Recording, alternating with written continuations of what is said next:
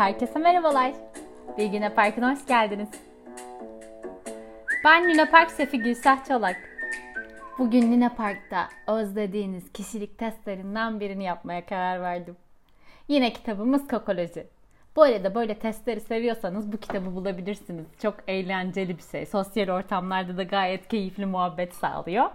Şimdi bugünkü testimiz şu. Doğanın içinde böyle yürüyorsunuz. Ve çok nadir bir taşı bulmak için bir dağa tırmanacaksınız. Dağın eteklerinde durduğunuzda dağ hakkında ne düşünüyorsunuz?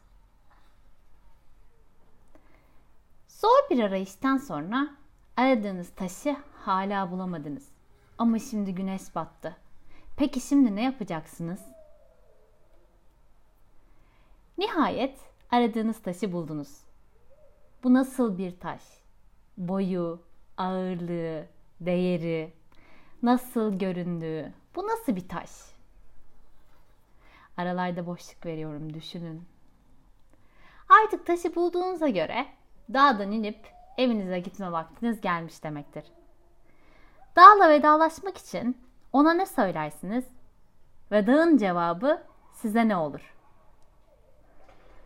Hemen cevaplara geçmeden 5 saniye böyle bu dağı düşünün. Dağın etekleri, taş. Şimdi cevapları veriyorum. Dağ hakkındaki düşünceleriniz babanızın sizin gözünüzde nasıl biri olduğunu gösteriyor. Zor ve bağışlamaz mıydı? Yumuşak başlı ve kolayca fethedilebilir miydi? Yoksa bu arayışta sizi cesaretlendiren olağanüstü bir zirve mi hayal ettiniz? İkincisi, aradığınız taş henüz ortaya çıkmamış bir yeteneğinizi ve gücünüzü temsil eder. Verdiğiniz cevap bu ortaya çıkmamış potansiyelin farkına varıp varmayacağınızı gösterir. Her şeye rağmen taşı aramaya devam edeceklerini söyleyenler aynı kararlılığı, çabaları meyve vermediği zamanlarda da sürdürürler. O günlük arayışa son verip daha sonra tekrar döneceklerini söyleyenler hızlarını ayarlayıp çabalarını uzun bir zaman dilimine yayanlardır. Bu grupta geç açılacak birçok kişi vardır.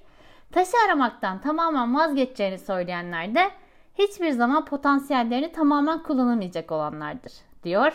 Ama bu çok bence olumsuz. Yine de potansiyelleri kullanmayı tercih etmeyenler deyip burayı biraz yumuşatayım.